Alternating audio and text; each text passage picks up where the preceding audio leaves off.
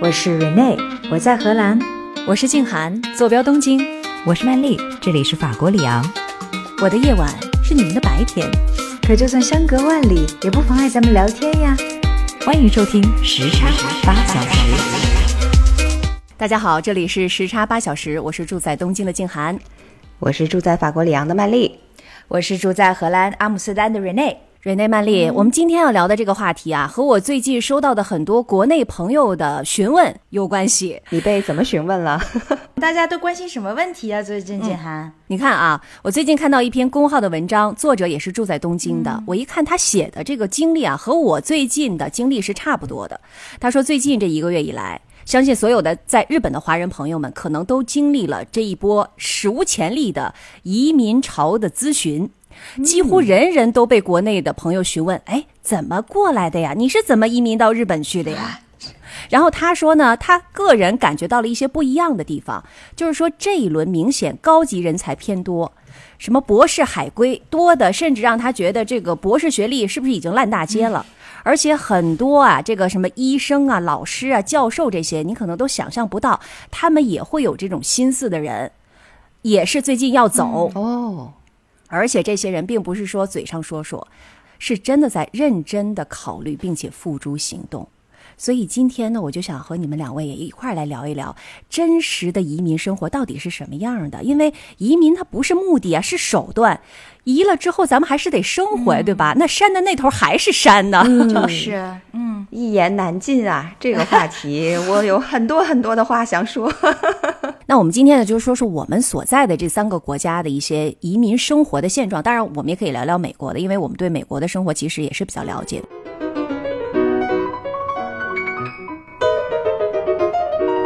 那我先来说说日本移民的情况吧。移民到日本的人数比我想象的多很多，哎，而且最近这几年都是呈现一个逐年增加的一个趋势的。嗯，是，这是让我有点意外的，因为日本毕竟它不是一个移民国家，不像美国一样。你们当年没有看到过八九十年代中国移民潮的时候拍摄的跟北京人在纽约一样著名的那部电视剧，叫做《上海人在东京》吗？那里面就讲述了。哎，没有哎，我听说过，但是还真是没看过。听说过是个电视剧，还是葛优演的呢？他演了个坏人，但是那剧里面讲述的就是在八九十年代改革开放初期的时候，有一大波的上海人。呃，到日本去定居生活的这个故事，哎，瑞内，你说的对。其实老一代的移民当中，上海人移居到日本的是最多的。但是最近这几年，一个新的趋势就是东北人越来越多，上海人反而不是那个最大的那个群体了。哦，是这样。我跟大家简单的说一下移民到日本的方式哈。其实呢，首先都是要先拿签证，嗯，拿签证之后。差不多十年可以申请拿永居，哇，时间好长啊！这个时间其实是非常长的，对。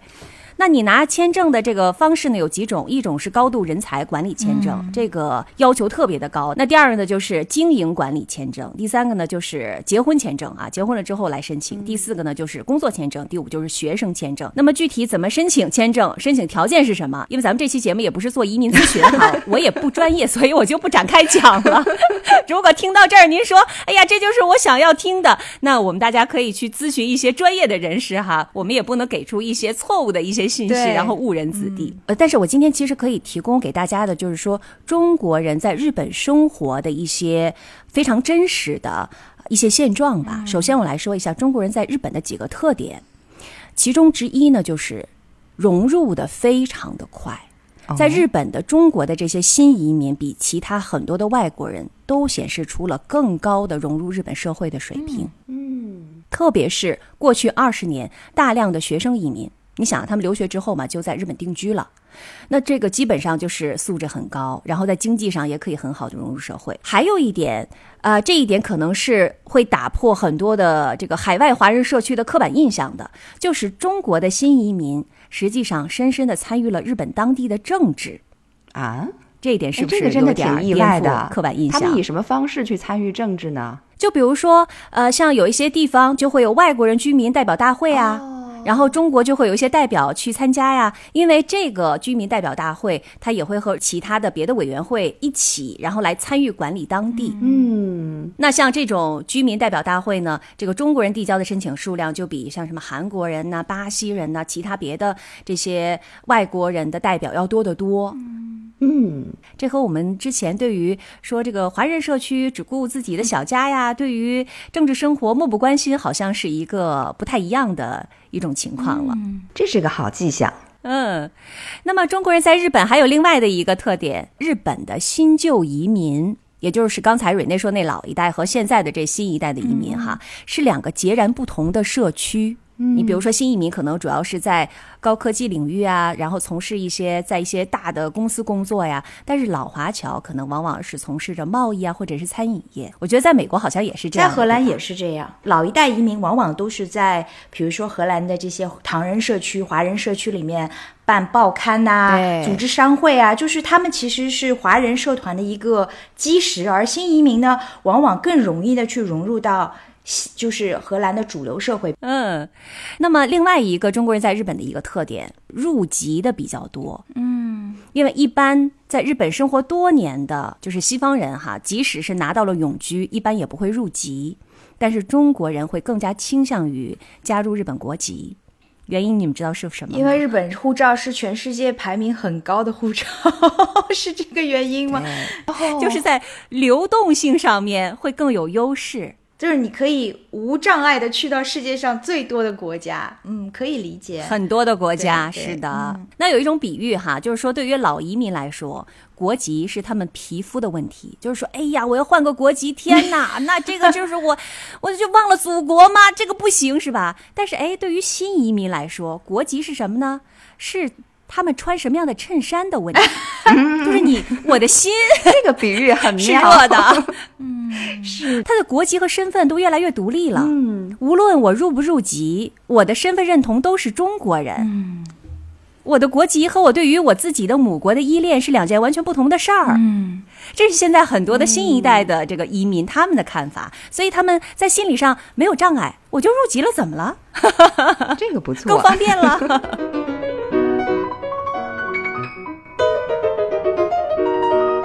啊，接下来呢，我还得给大家介绍一下我的这个询问我的这些朋友们，他们非常关心的两个方面的问题，一个是在日本生活到底有什么好的地方。我其实呢，一般都会跟他们讲，我说呀，咱们这个部分呢，可以省略一点说，比如说哈，举几个例子，福利特别好啊，特别安全，嗯然后你看钱包丢了也能找回来，女性走夜路也不怕，对吧？环境也特别好，街道永远干干净净的，教育资源也特别好。然后呢，吃的也好吃，也比较适合咱们中国胃，跟很多国家的食物比起来也比较健康。嗯这些对于来过日本旅行的人来说都是非常容易理解的，所以呢，我就不给大家就特别展开来讲了，我就是从几个方面简单的介绍一下哈。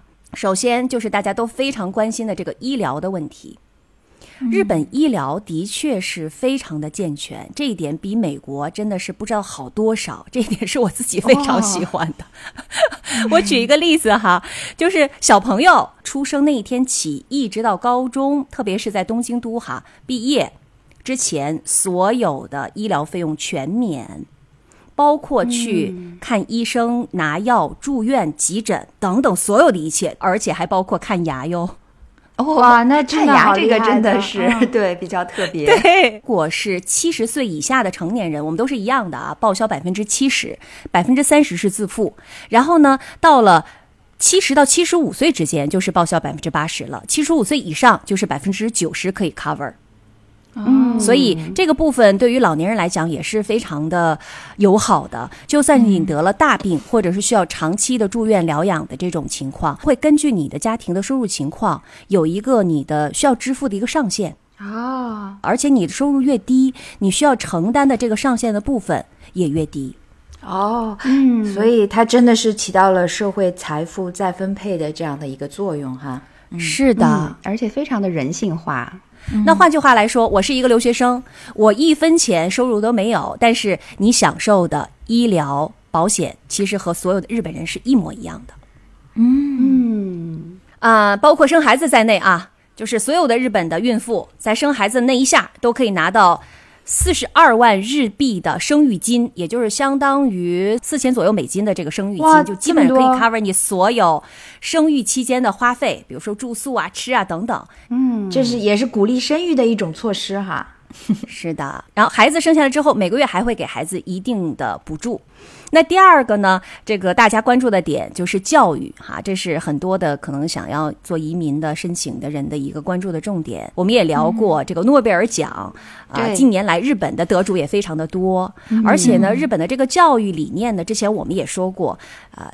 它的这个功利的色彩比较的低，然后呢，强调教育的普适性，所以这些都是日本的教育有优势的地方吧。那么第三个来到日本的好处呢，我也总结了一下，这是我自己比较喜欢的一点，就是回国特别方便。哎，这个很重要。你看，只有一个小时的时差，飞回去呢只有这个两三个小时。我记得有一次有一个朋友说：“哎呀，我都飞到东京了，然后我国内的朋友呢还在晚高峰上堵着呢。”这可能有点夸张哈，但是呢，这种空间距离近对我来说呢，就意味着可能回国看望父母啊、照顾父母啊都会更加方便一点儿。很大的优势。而且有的人还可以做到国内生意和国外生活两不误。嗯，是第四个比较好的一个部分呢，就是我觉得日本呢贫富差距特别的小，整个的社会面里面没有那种明显的攀比或者急功近利，然后腐败现象也特别的少，少到什么程度？就是说在日本的热门职业排行榜当中，公务员的排名甚至还不如农民高。就是因为没有油水，嗯，职业也不分贵贱。你在日本，无论你做多么卑微的职业，只要你把它做得最好，你也是人间国宝。就看那个捏寿司的那个老头儿，是吧？奥巴马去他的店里吃饭，你也得预约呀。哦，对，什么捏寿司的呀，然后做了一个特别美好的传统工艺的呀，什么这种人，我听说的是最多的。确实是这样。嗯是的。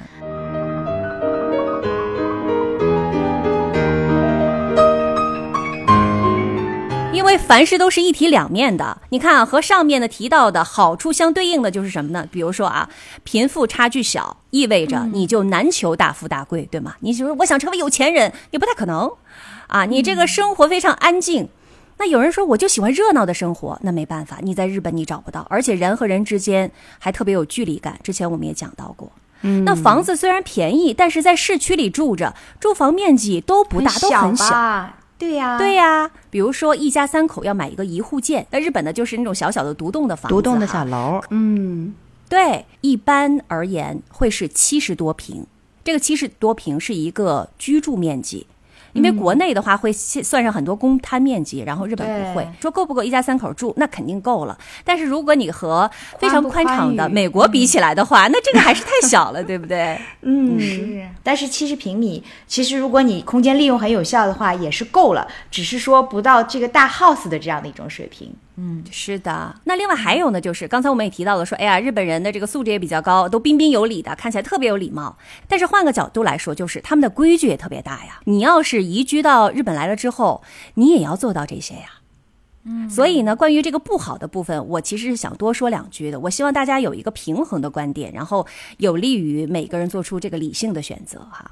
这听上去像是丑话说在前面，先给你们讲清楚了。大家都普遍的会更容易去看到好的一面，而忽略了生活当中会有的种种不好的地方。是的，而且呢，可能移居之后的这些人，往往都会更倾向于把自己比较好的生活展现给别人，而把自己的这个苦恼会默默的吞咽下去。那接下来呢，我就不吞咽苦恼了，我会把所有的这些都打开给大家看哈，这就是真实的生活。首先，第一点，有人说日本就是日本，不会变，这一点说的特别对。嗯那有一个美国人，他移居到日本很多年之后，他就说了，他说一开始你会觉得一切都特别的美好，然后非常有意思，但是当你不得不每天去面对它的时候，你就会觉得，哎呦我的天呐，怎么那么陈旧啊，还特别烦人。因为在日本呢，规则就是规则，不会因为它是正确的而成为规则，而是因为它们就是规则。就是说，你不要去质疑这些东西，它是不是必要的啊？它是不是有效的？日本人已经习惯了，他们已经不会去质疑了。那外国人呢，可能会觉得，哎呦，太沮丧了，怎么都不会变呢？但是你唯一得到的答案就是，这就是日本，这就解释了一切。哎呀，想象一下，嗯上次我们介绍的一个以色列人跑到日本去生活，对于一切都在质疑为什么宇宙会爆炸吧？那我想，随着外来的移民越来越多，是不是以后质疑的人就会越来越多了？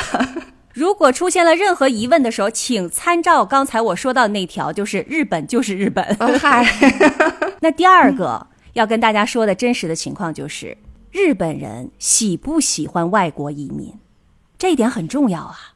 因为我们想融入，是吧？人家也得打开呀、你比如说，在美国，它的基因它就是一个移民国家。那你来到了一个非移民国家的时候，你肯定要问一下这个国家的人他喜欢移民吗？嗯，答案是不喜欢。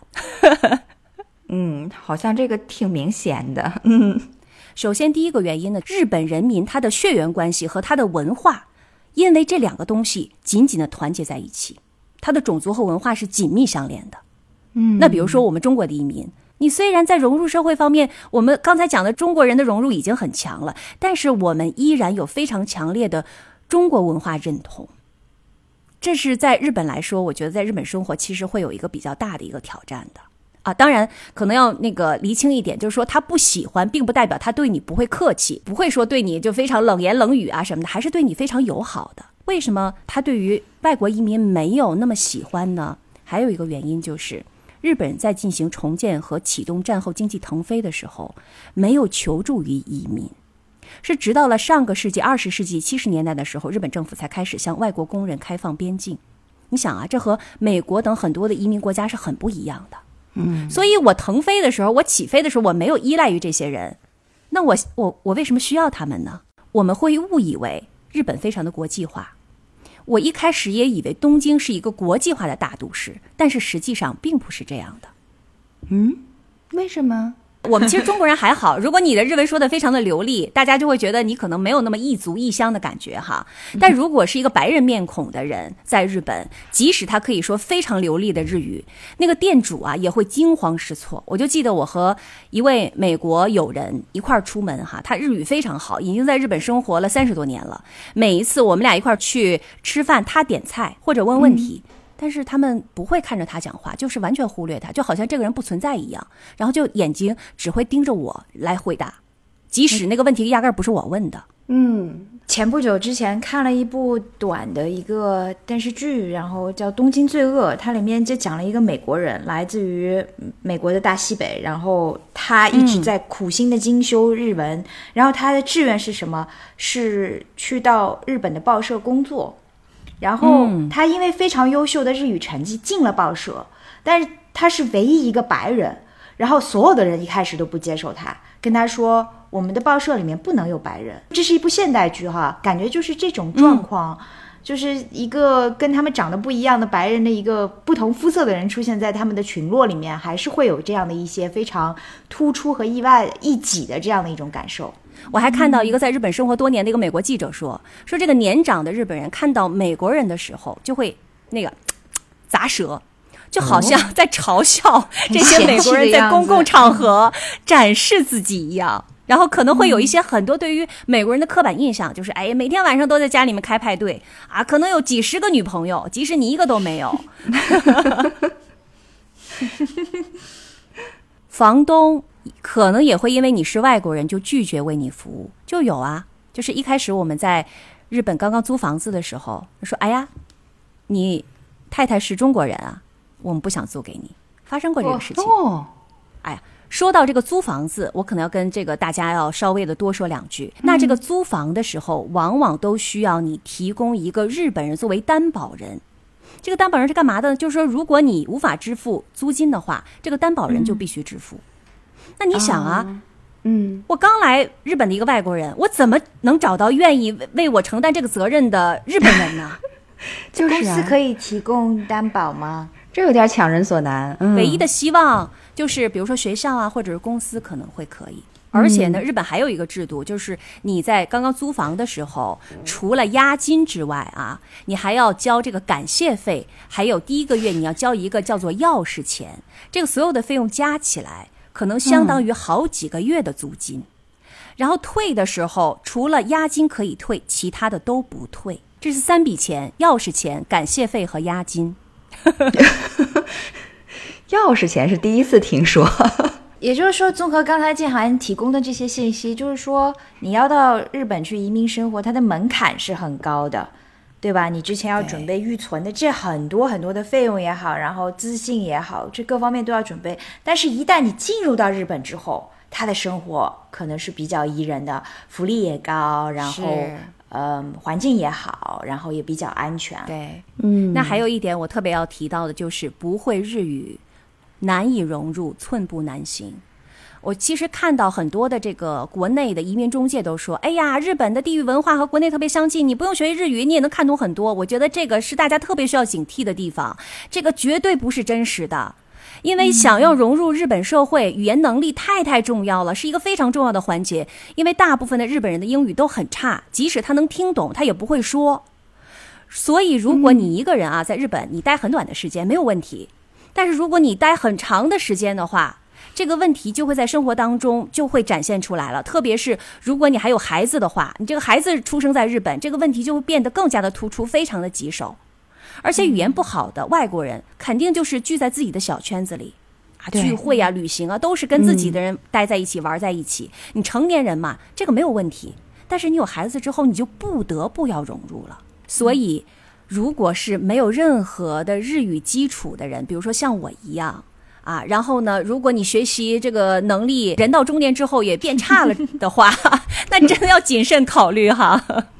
嗯也就是说，旅行中的那种浪漫，还是要跟生活平常的这种鸡毛蒜皮分开，还是不对呀一样的。嗯，对的。那最后一点就是我要提到的，在日本禁忌和习俗非常的多，需要遵守的规则很多。如果你是一个自由主义者，如果你是一个藐视这种规则的人，我觉得你也不适合来日本。我给大家就举一个例子，是我最近遇到的，就是关于学校的自带拖鞋。在日本学校，孩子们进到学校之后，第一件事儿就是要换室内鞋。然后他们有个大鞋柜，就把自己的户外的鞋子放到里面了，换这个室内鞋，然后在学校里面进行活动。那家长呢？你到了学校开家长会，或者是学校的开放日，你怎么办呢？那学校呢，一般会在他这个鞋柜里面给家长提供一些哎非常漂亮的日式拖鞋。一开始啊，我们去学校的时候就会穿学校提供的这个鞋。然后有一次我去学校，我儿子的一对一的日语老师，他会说中文，他非常婉转的，并且善意的提醒我，他说：“下次您来学校带上自己的拖鞋吧，毕竟是疫情期间。”他已经说的非常婉转了，但当时我脸歘就红了，你知道吗？我心想说：“天哪！”然后我就开始仔细的观察别的家长是什么样的。果然啊，每一个人都会带着自己的折叠的拖鞋以及一个大塑料袋儿。那大塑料袋是干嘛的呢？就是说，你换上了拖鞋之后，你自己的鞋就放到这个塑料袋里面，然后手提着。嗯，然后我的一个女朋友就说说，哎呀天哪，那我们哪知道啊？学校就应该发通知啊，让家长准备好这些东西，是吧？你去学校的时候你就带着。问题是这些就是不成文的规定，对，嗯，这种不成文的规定就是在日本比比皆是，他们从小就是这么长大的，所以根本都不需要发这个通知要求他们。那这些习惯、这些认知，我们哪知道啊？那我们又必须得尊重他，所以就在这些很细节、很微处的地方，你就需要遵守规则，没有办法。你要嫌麻烦，那我觉得你肯定就是永远就是那个特别奇怪的人。这个还真是挺难的，因为一时半会儿你也补不了。得了一个经验教训，才学到了说哦，这个以后要这样做，然后下一回在另一个地方又碰了另外一个壁。但这个就是 you have to do the time，就你只能够通过长时间在那里生活，然后去对浸染。大家也需要做好这一定的心理准备的，就是你可能真的要经历一些尴尬时刻，然后每一次尴尬过后，你就记住了，啊原来是这样的。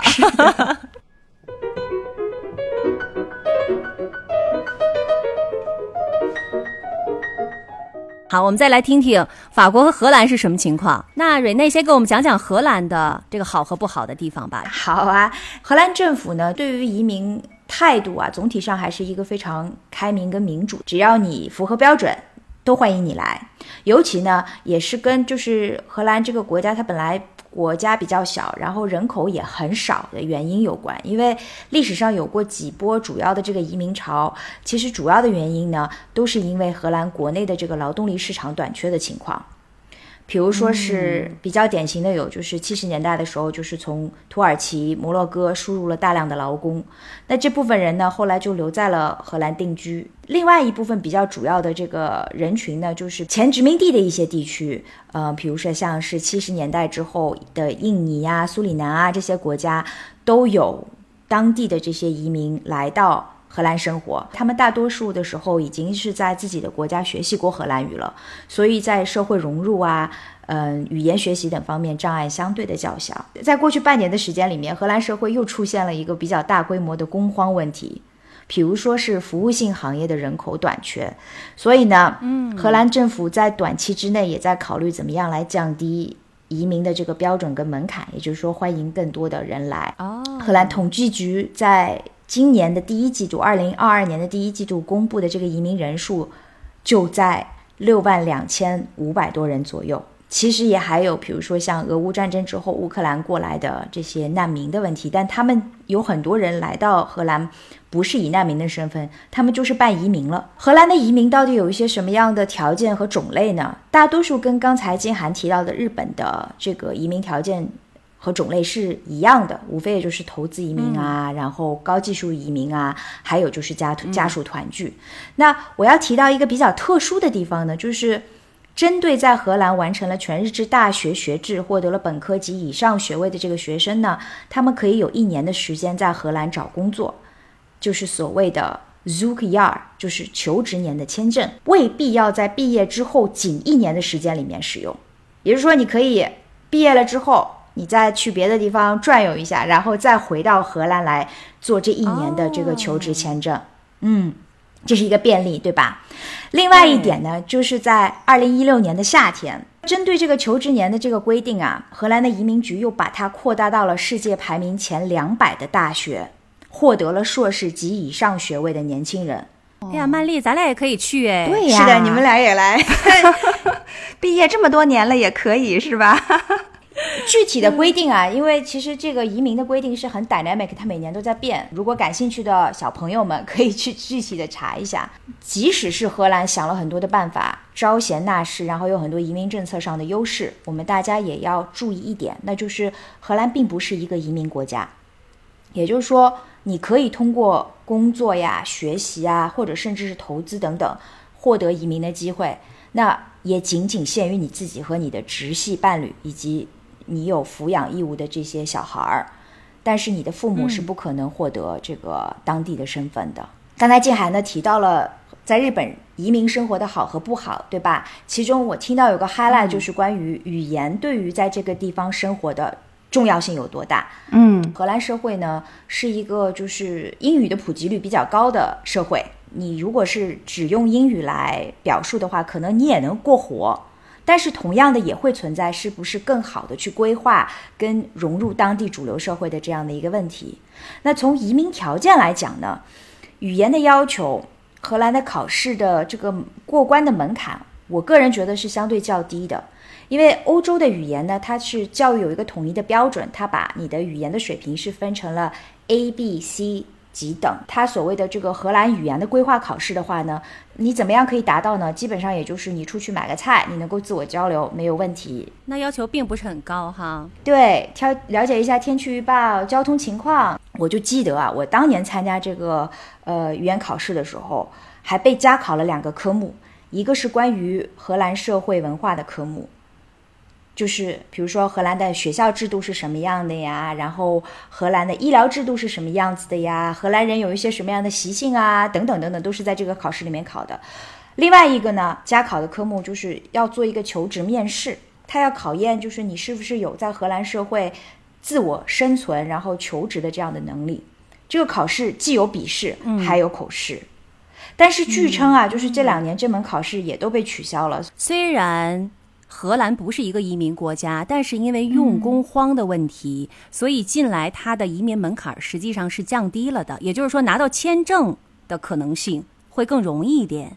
但是最后他的这个考试，你讲到的语言考试也好，或者是文化考试、面试考试也好，这些都是最后规划成为荷兰人的考试，对吧？和前面的拿到签证是没有关系的。如果你只是工作签证的话，你不需要参加移民考试。但是如果你要获得永久居留的签证，也就是我们印象当中的绿卡的话，你也需要通过语言的考试。接下来呢，我们简单的介绍一下，就是在荷兰这边生活的好处和不好的地方分别都有一些什么。那我刚才提到的一点呢，就是在语言方面可能障碍会相对小一些。另外的好处呢，就是它这里社会很自由，所以只要你很努力，发展空间呢就会很大。那多文化的这个社群的发展呢，也是非常的迅速。不太可能会遇到系统性的这种种族歧视的发生的情况，因为大家都已经很适应了，这就是一个多种族社会的一个共存的情况。当然了，也不是说是众口一词的阳光灿烂哈。文化冲突这个事情，在任何一个到新的国家去生活都会有可能产生。比如说我们之前提过，就是荷兰人出了名的这种政治不正确，那他们开玩笑的时候可能是会带有一些种族的意味的。那这个对于我们中国人的这种文化来说，可能就是一个算是不适应的地方，冒犯吧，应该是。对对，我举个例子哈，这个例子蛮极端的，就是在疫情刚刚开始的时候，呃，荷兰当地的一个电台，它叫 Radio One，其实就是一号电台嘛。然后主持人呢，就是在节目里面 live 的写了一首关于中国人的打油诗，然后这里面呢，直接就把中国人影射成了病毒本身。当时这个事情就引来了这边华人社团的一片众怒啊，在政府的这个专利的网站上面呢，华人社团就要去写一个请愿书，就是申诉这是一个种族歧视的事件。那我然后就转发到各个地方，大家就签名抗议嘛。那事后呢，这个主播就出来公开道歉了。然后呢，一年多之后啊，我们就收到了一份就是反歧视法庭的判决结果。就是说，经调查，这个抗诉不予受理。我从这个荷兰的这个文化的语境里面去思考了一下这个问题，因为我们刚才提到荷兰是一个政治不正确的这样的一个幽默观念嘛，对吧？就是其实对于他们来说，他们可能自己都会拿这些事情来开自己的玩笑，所以在他们的这个语境里面，并不会意识到这是一种对于其他民族的冒犯。对，但对于我们来说，这肯定是的嘛。那荷兰社会的一个好处是什么呢？就是你有在受到侵犯之后站出来表达自己诉求的这种权利，那政府呢也会按照所有的常规去受理。这个例子其实就是想要告诉大家，文化冲突这个事儿在荷兰社会也是真实存在的，只是说你用一种什么样的态度去面对它，是不是把它 take it personal 是吧？就是说你就是针对我们。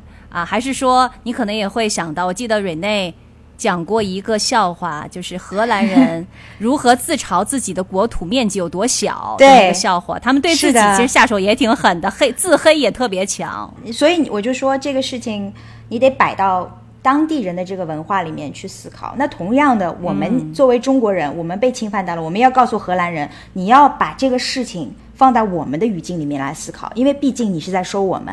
所以从这一点上来讲，在荷兰社会双方都都是都达到了这样的一个自我表达的这样的一个呃目的嘛。再接下来我要说一个不好的地方呢，由于社会组织的这个基本概念不同，所以呀，我们对于公共服务的制度很难适应。我也举一个医疗的这个例子哈，呼应一下静涵。你看我们在国内哈碰到什么问题，我们很习惯的就上医院挂个号。荷兰是这样的，就是。你除了家庭医生，你很难见到真正的专科医生。这点好像跟美国有点像哈。是的，嗯，我有个朋友还开玩笑，就是说，你要不是看上去已经病得很严重了，比如说你血淋淋的或者断了手脚，走到这个急诊室里面。如果不是这种情况的话，恐怕你去了急诊室也会被遣返。就是说，你先劝退，你先去家庭医生那儿看一下，如果特别严重了再来吧。天哪，那这个是不是就要求家庭医生的医疗水平要非常高？他是一个很厉害的全科医生，就是从骨折，然后外科，再到你内在的妇科病，什么都得会看呀。对，家庭医生绝对是一个全科医生，但个人的经历会很不一样，就家庭医生的好坏嗯水平差别很大。瑞内，你刚才提到的，我们国人过去的话，对这个医疗体系不舒服的地方在哪里呢？就是说没有办法及时的就医，对吧？感觉自己好像 被忘却了。荷兰这边，我觉得他们是比较毒性、生命力顽强，所以基本上头疼脑热干嘛的，什么什么的都是靠抵抗力就是扛过去的，就是喝水静养。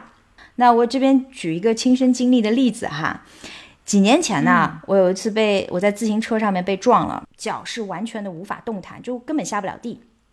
然后我就这就我觉得就属于是那种断手断脚，看上去已经很血淋淋的状况了，没出血哈，但是确实就是不能动弹。然后我就直接去了急诊室，花了两个小时，他给我拍了两张 X 光片，其中间隔是差不多一个小时。他说急诊室很忙，但是我一个人也没看到，特别平静。可是他就是说对不起，你要等。我当时是疼的就动不了嘛，这个护士就给了我两颗非处方药。就是我们知道叫做扑热息痛，呃，我就跟护士讲，我说，哎呀，护士，我好痛啊。护士给我的回应是说，你想要加重药量药剂的这种止痛片的话，你得跟医生去 negotiate，要去跟医生去谈判，就是说是证明自己痛到什么程度了要止痛片。我当时其实已经疼的没脾气了，我就说你行行好，给个冰袋也行啊。然后护士说这个可以有，然后就给了我一个冰袋。所以，哎呀，最最终等出来的一个报告说我没骨折，他说你回去养着吧，没有别的嗯办法，我就给你一个冰袋，你自己回去敷就好了。所以你看，两个多小时，最终的治疗的结果 就是回去静养，跟我没去一样。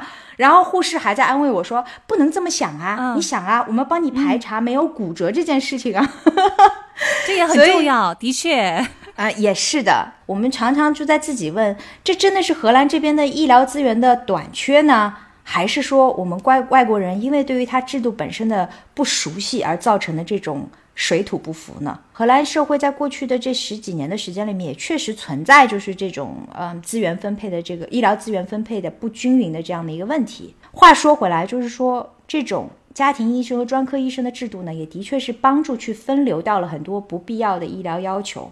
而如果你真的是有大病的问题的话，比如说我之前有要去做一个大病排查，那这个呢，他们是很快的就被我、就把我安排上了。所以我觉得可能更大的是外国人对于他本身的这种医疗制度和社会服务的这个体系不熟悉而造成的这种不方便。会不会还有一种感觉，就本来我们就是外国人，然后在异国他乡生病了，心里就更没底儿了，所以特别希望和医生去谈一谈，然后知道自己到底是什么情况，对但是又看不着医生，就觉得说这什么地儿啊，是吧？医生都找不着，只能找护士，护士还就给我一冰袋儿。很着急，确实是这样。大家不要以为荷兰社会可能说英语的比较多，你你就可以在这里一劳永逸，也不学习语言。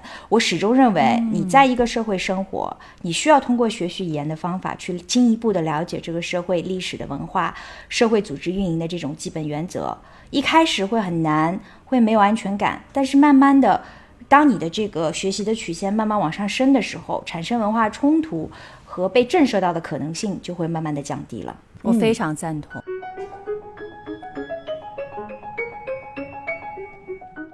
好，那咱们接下来再听听法国的情况怎么样？曼丽，法国那么浪漫，应该去了之后感觉就是浑身的都特别的舒坦吧？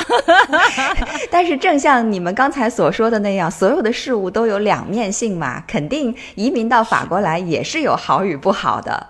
呃，不过 总的来说啊，法国和日本还有荷兰比起来的话，那真的应该算得上是一个移民大国了吧？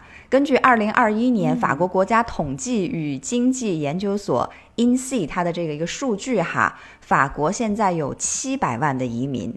那你看它的总人口数还不到七千万，所以就是人口总数的十分之一多都是来自于移民的。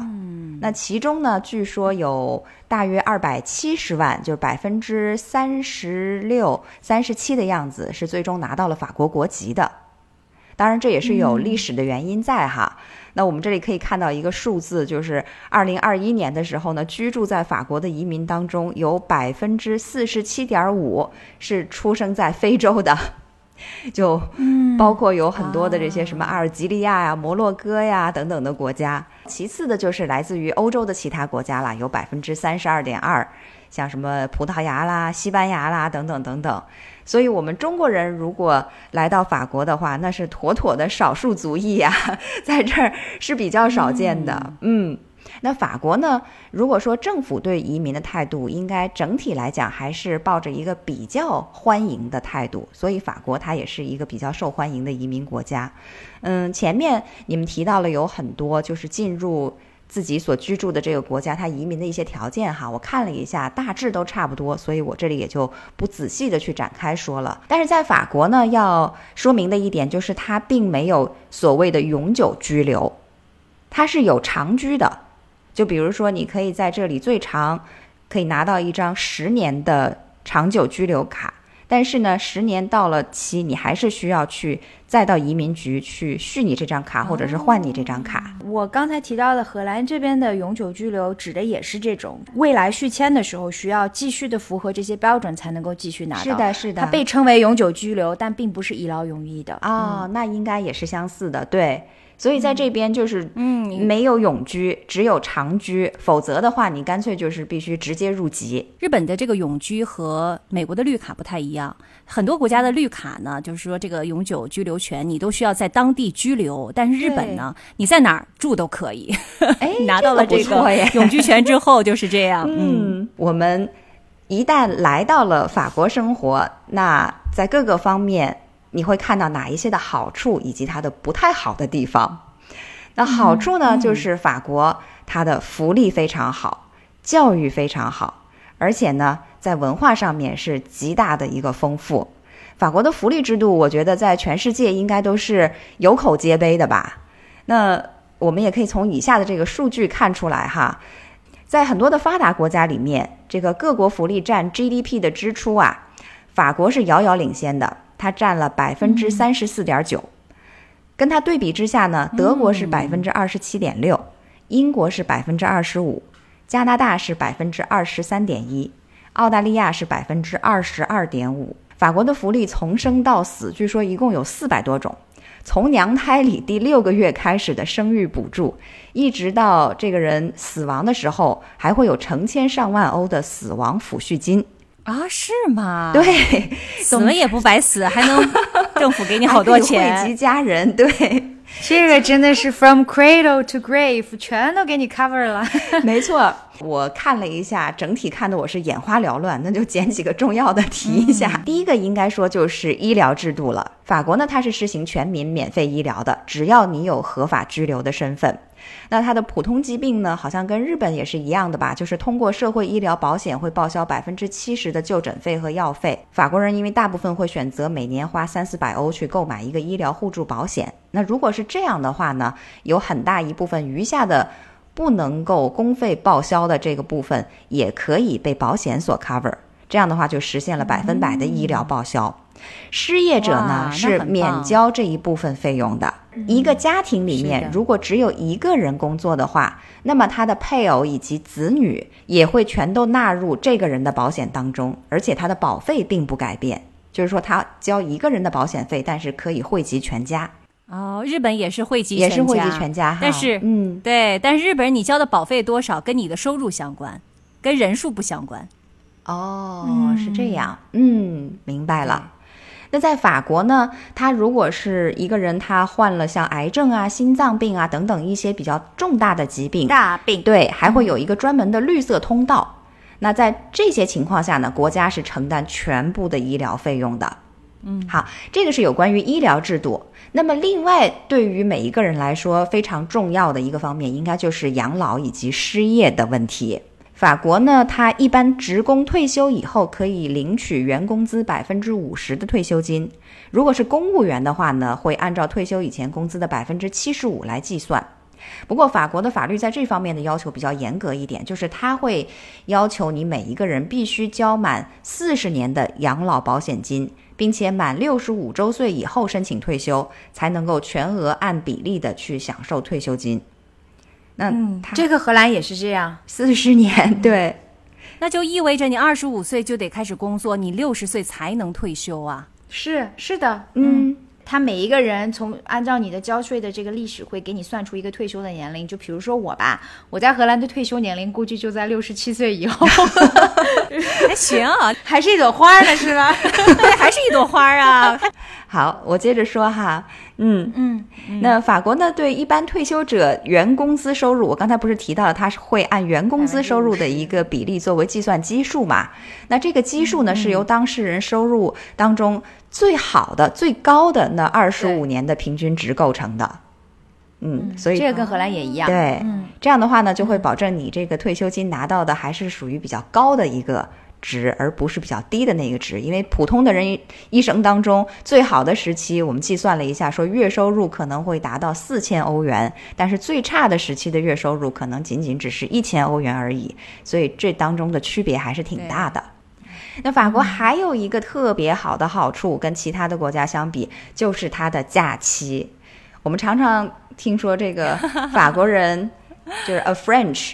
He's either on vacation or on strike，对吧？就是说，他如果不是在休假，就是在罢工，这当然是一个玩笑了。但是法国人真的，你好像常常看到他们动不动就出去旅游度假了，隔一段时间好像就在休息，不是在工作。这是因为呢，法国人每年的双休日、带薪长假、法定节假日，再加上其他的一些假日，每年算下来大概会有一百五十天可以不用工作。哎呦，太羡慕了！我觉得日本这方面太差了，就是还得再加一条坏处，就是工作太多，是吧全是加班。那法国呢，就是简而言之，它是世界上节假日最长的国家，法律规定的至少五周带薪假期。然后法国呢还规定了所有的行业每周工作时间原则上不得超过三十五小时，也就是说，他们其实每天的工作时数是七个小时，是法定的这个时间。那还有人开玩笑，他说。但是这七个小时落实到具体执行情况是，包括吃饭休息一小时，聊天三小时，最后呢，真正的工作时间也就只有三小时而已。哎呀，真好呀！嗯那最后我还想聊到的一点就是，法国这个国家，如果你移民过来在这里生活的话，它的文化真的是极大的丰富。法国有特别多的博物馆、艺术馆，风景名胜。然后它这儿的音乐、电影还有文学等等，也是就是非常文化璀璨的一个地方了。我觉得这个是如果移民到法国来的人会非常享受的一个部分。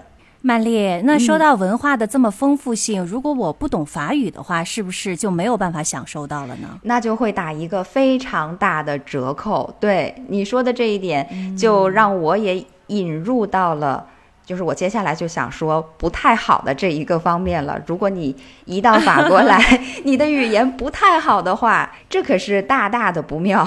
在法国，英语也是并不算通用的。刚到法国的时候，那时候还比较两眼一抹黑。最普通的例子，你总要到超市里面去买东西吧？那都是连猜带蒙，因为很多小东西你真的不知道它是干什么的，看说明呢也看不懂。是，你比如说，我要买一个洗涤液，但是比如说它是不是有漂白作用的啊？我能不能拿它洗我的彩色的衣服或者会掉色的衣服啊？对吧？这些细节你就完全都搞不清楚了。就是你到了这里以后，如果你语言不通的话，一切都是一知半解，甚至是一窍不通。你比如说，我刚来法国的时候，真的，因为我这个人从小就头疼嘛，有各种偏头疼、头疼的毛病，所以你到店里面去想买一个类似于中国的这种扑热息痛啊，或者是止痛片之类的东西，你都不知道它叫什么。然后头疼这个词儿也不会说，这简直就没有办法了。是就是我们用母语交流出来的那些特别智慧跟聪明的那种 方面，在另一门语言面前完全都失效了，就突然之间觉得很无奈，对吧？是，嗯，就是表达力一下子降到了儿童水平，可能也就是两三岁的小孩子。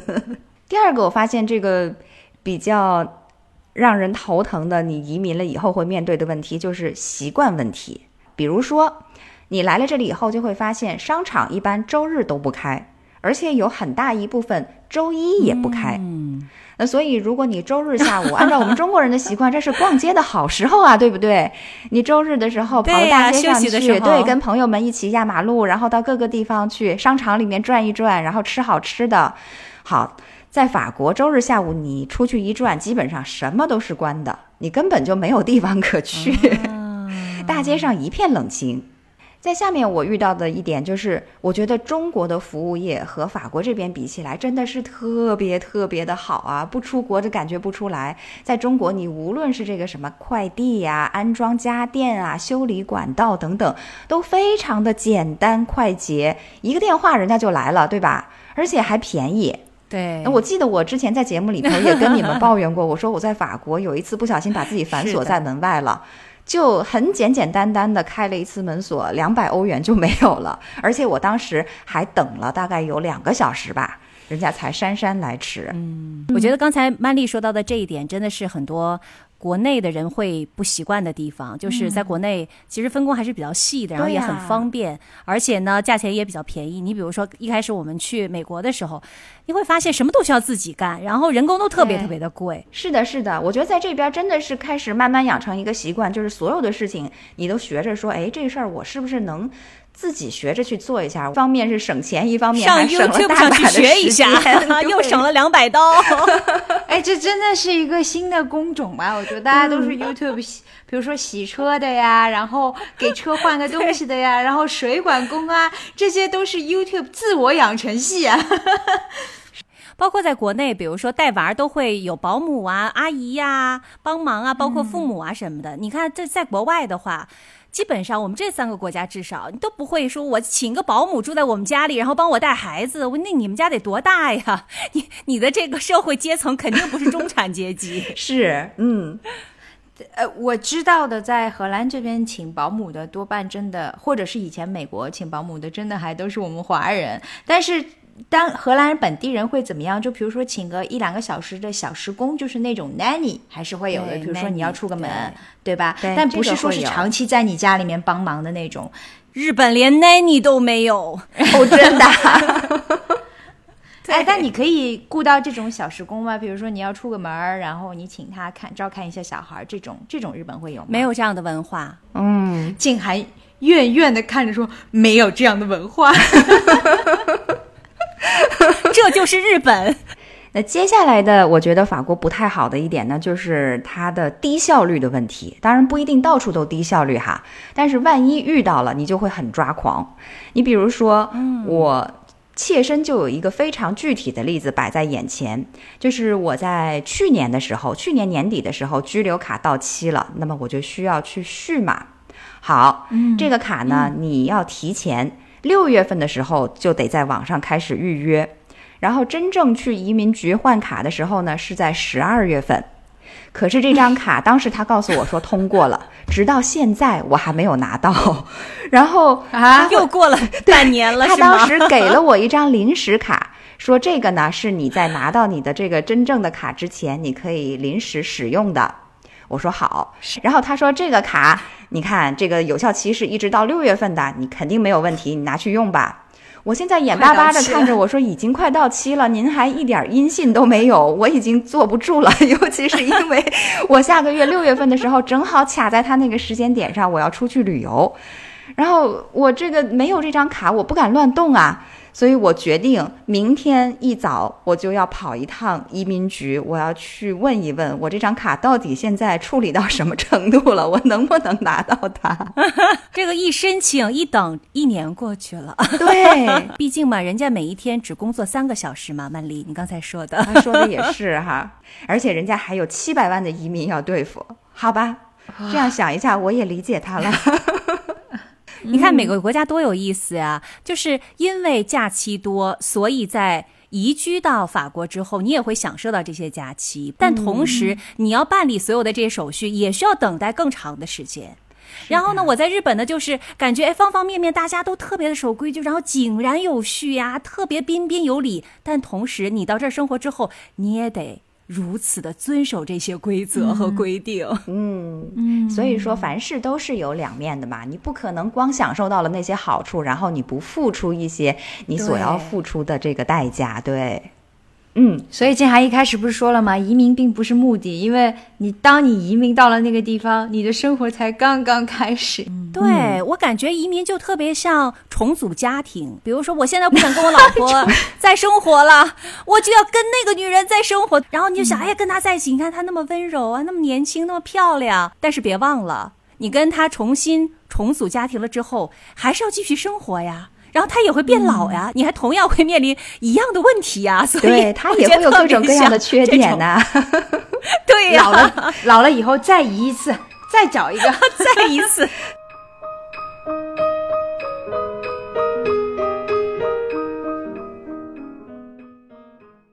哎呀，我们刚刚好像三个人都说了不少的我们自己所居住国的坏话哈，但实际上我想要跟大家说的就是说，你移民无论是去哪个国家，一定会有一些损失，一定会有一些负面的。我们简单的总结一下，曼丽，你觉得这个移民的损失？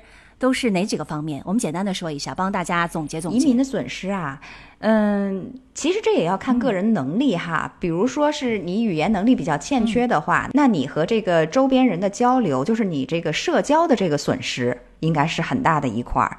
你看你的朋友圈也小了嘛，你自己的活动范围相当于也收缩了，然后你对外界事物的整体的这种。感受和体会，就是所有的东西对于你来说 user friendly 的这个程度就会大大的降低。那这是一个方面。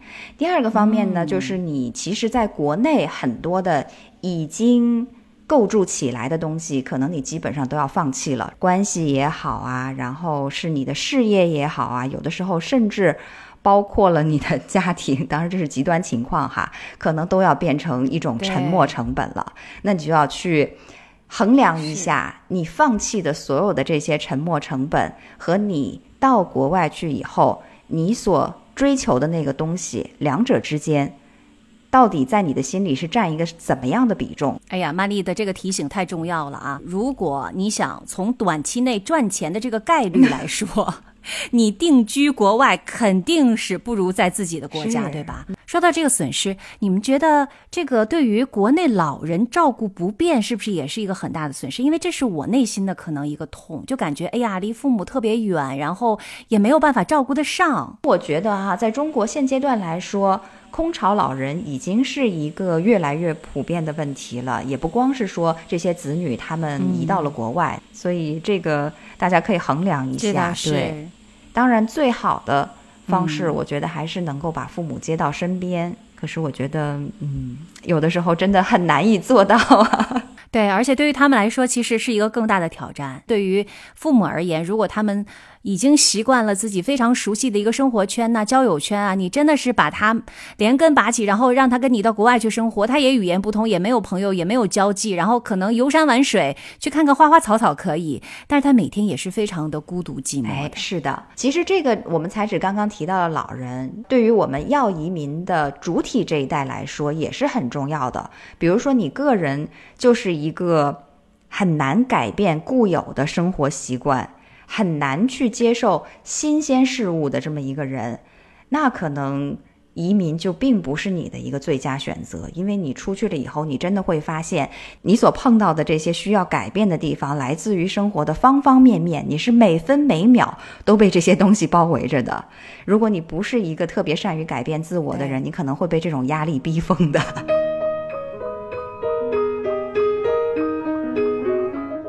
是的，曼丽刚才说的这一点非常的对。其实这也引出了我下一个想要探讨的一个重要问题之一，就是关于身份认同的危机。嗯、不仅仅存在于我们中国人到海外移民哈，存在于所有的移民的身上，都有共同的这样的一个危机，对,对吧？嗯、那关于我们中国人来说呢，我也看到了两个例子，我也跟大家简单分享一下。比如说这个 A B C，就是在美国长大的，叫做 American Born Chinese、嗯。那在美国长大的这些中国人。其中有一个小伙子哈，他说：“我从自己的个人经历来看，我觉得 A、B、C 比父母父辈更难认同自己的身份。哦，因为在中国出生长大的人，无论移民到了哪儿，都把自己看作中国人。哦，移民之后的这个很多海外的华人，其实进一步强化了这种身份认同。也就是说，我们在海外其实更爱国嘛。但是如果说是在美国出生的华裔，第二代、第三代，嗯、往往是难以避免身份认同的危機。”啊，比如说，他说他每一次听到 A、B、C 提到自己的中文有多差，或者是自嘲说：“哎呀，我一点都没有中国人的样子。”他的感觉就是说，这些人刻意向他人强调自己的美国人，或者说是非中国人的这个身份。嗯啊，而且这个 A、B、C 的身份危机呢，它的另外一个表现是什么呢？就是 A、B、C 常常非常排斥和其他的华裔或者是东亚人谈恋爱。哦好像是这样的哈。哦，那他就是说想要尽量摆脱这个族群，其实是这个挺有意思的。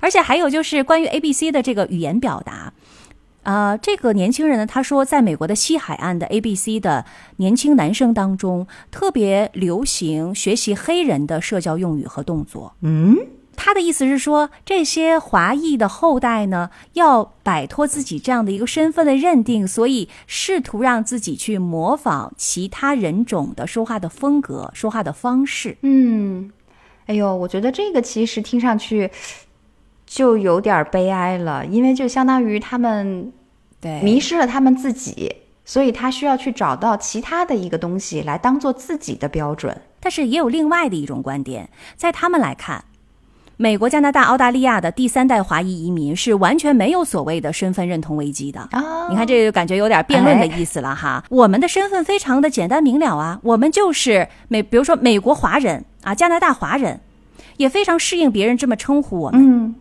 通常我们都非常的认同自己所在国家的这个主流文化。对他们来说呢，中国让他们好奇，但是中国就是一个遥远的过去啊，就是我们的祖辈可能从中国来到了美国，嗯，但是呢，中国对于我们的意义，可能就像于德国对于特朗普一样，是已经没有一个实际意义了，它只是一个传说，对吧？嗯所以，如果外人看到了这些华裔后代的外貌，就认为他们可以把中文说得非常的好，或者就会觉得说他们就很了解中国的话，嗯在这些华裔后代人看来，这个即使不算歧视，也真的是太无知、太缺乏了解了。哦，就是移民的第一代对于他的下一代的教育也挺重要的。其实他应该从这个孩子小的时候就要教育他，要有这种世界村儿的心态，就是我们所有的人，不管人种是怎么样，我们要和而不同，我们要去求同存异，要包容理解。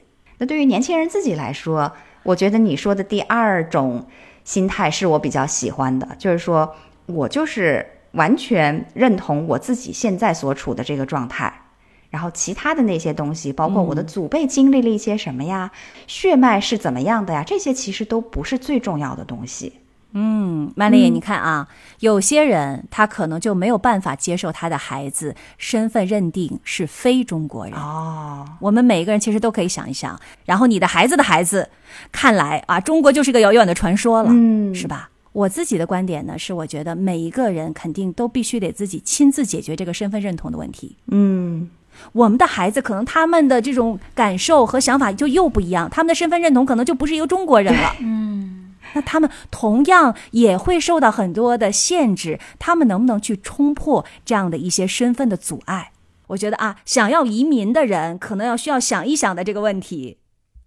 瑞内怎么看？去美国留学之后，就基本上没有回国了嘛，我就直接就后来就又到荷兰来生活。那这十几年的时间里面，我是经历了很长的一个阶段，才最终找到了一个相对舒服，然后生活的现状和自己对自己身份认同相对统一的这个状态。而且呢，我也知道这只是一种动态的平衡。我早两年的体会是什么呢？就是我觉得我无论生活在哪里，都是个过客，始终是要走的。啊，你别看这只是一个潜意识里面的一个想法哈，它其实导致了我生活当中各种选择的摇摆不定。你看啊，语言呢学的吊儿郎当的，就觉得说，哎呀，其实说荷兰语嗯也不需要好坏，对吧？英语也可以嘛。然后工作呀、感情啊，任何的事情好像都没有办法给我一种安定的感觉。真正要解决我自己内心的这种安定感，还是我自己得把自己的心给沉下来。我解决的一个最大的问题，就是刚才静涵提到过的，不是因为我不生活在国内了，我就不是中国人了，也不是因为我生活在荷兰，我就是荷兰人了，我就是我。我必须要承认的就是，在中国的养成带给了我很多的谦逊跟内敛。那在海外生活的多年当中呢，更多的是学会了思辨方法和文化上的包容。我解决了这个问题最重要的一件事情，就是我放弃给自己归类，也放下了对于未来走向的这种患得患失。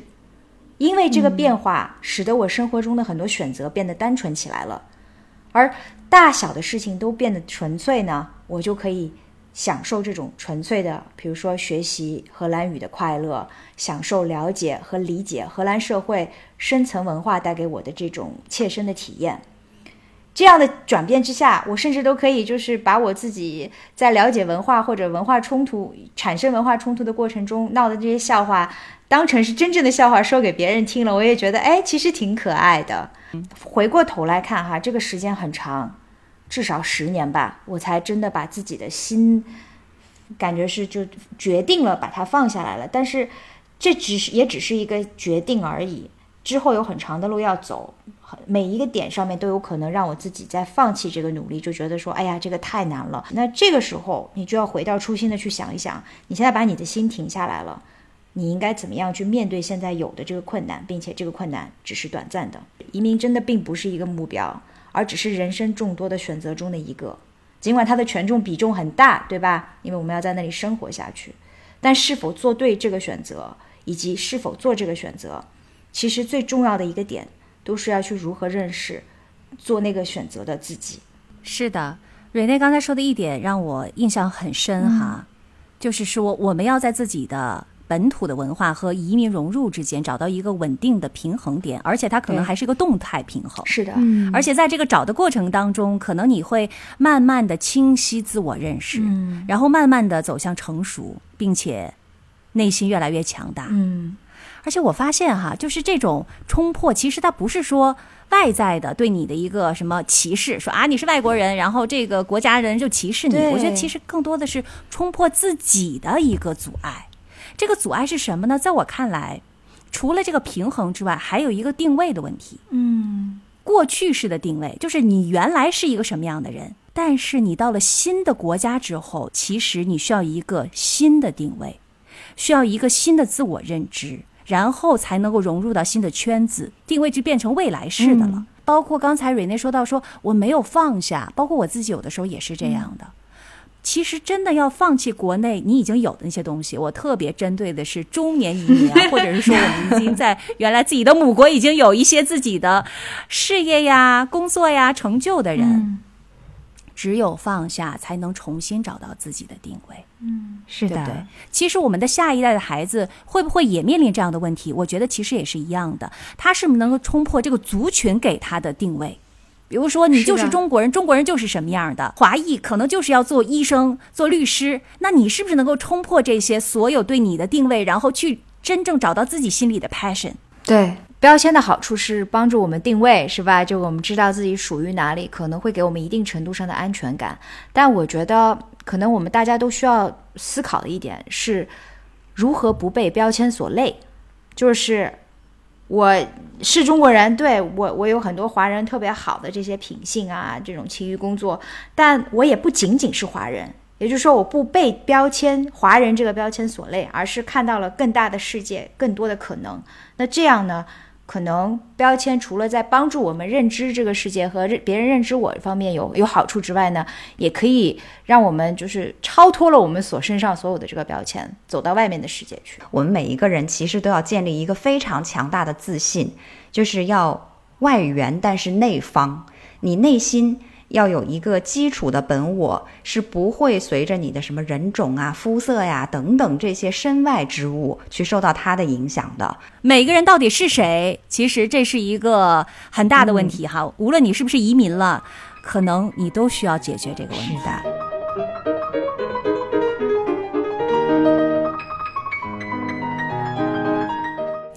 好，我们这一期呢。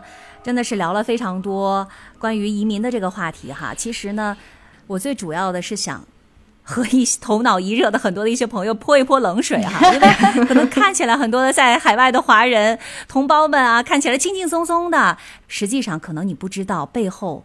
大家每一个人付出了多少的努力。嗯，你知道自己要什么，不要什么，然后再做决定，这样才不会后悔。是的，哎，那景涵有没有可能就是我们的听众就跟小孩似的，你明明告诉他这杯子很烫，别碰，他还非要碰一下才知道烫不烫呢？那就欢迎来吧，反正生活一切皆有可能，对，迎接挑战吧。所以这也是一种态度哈。你看我们仨在国外虽然困难重重，但其实我们在他乡也挺好的。所以，当然我们是希望给大家一些不同的意见，然后你能够做出一一个理智的、慎重的选择。这个世界上。并没有完美的存在，你想要得到一些呢，就要放弃另外一些。是的，希望大家能够求得所愿，并且谨慎抉择。好了，我们这期的节目就到这里了。我是住在东京的静涵，我是住在法国里昂的曼丽，我是住在荷兰风车王国的 Rene。我们下一期再见啦！对，我们下期再见，拜拜，下期再见。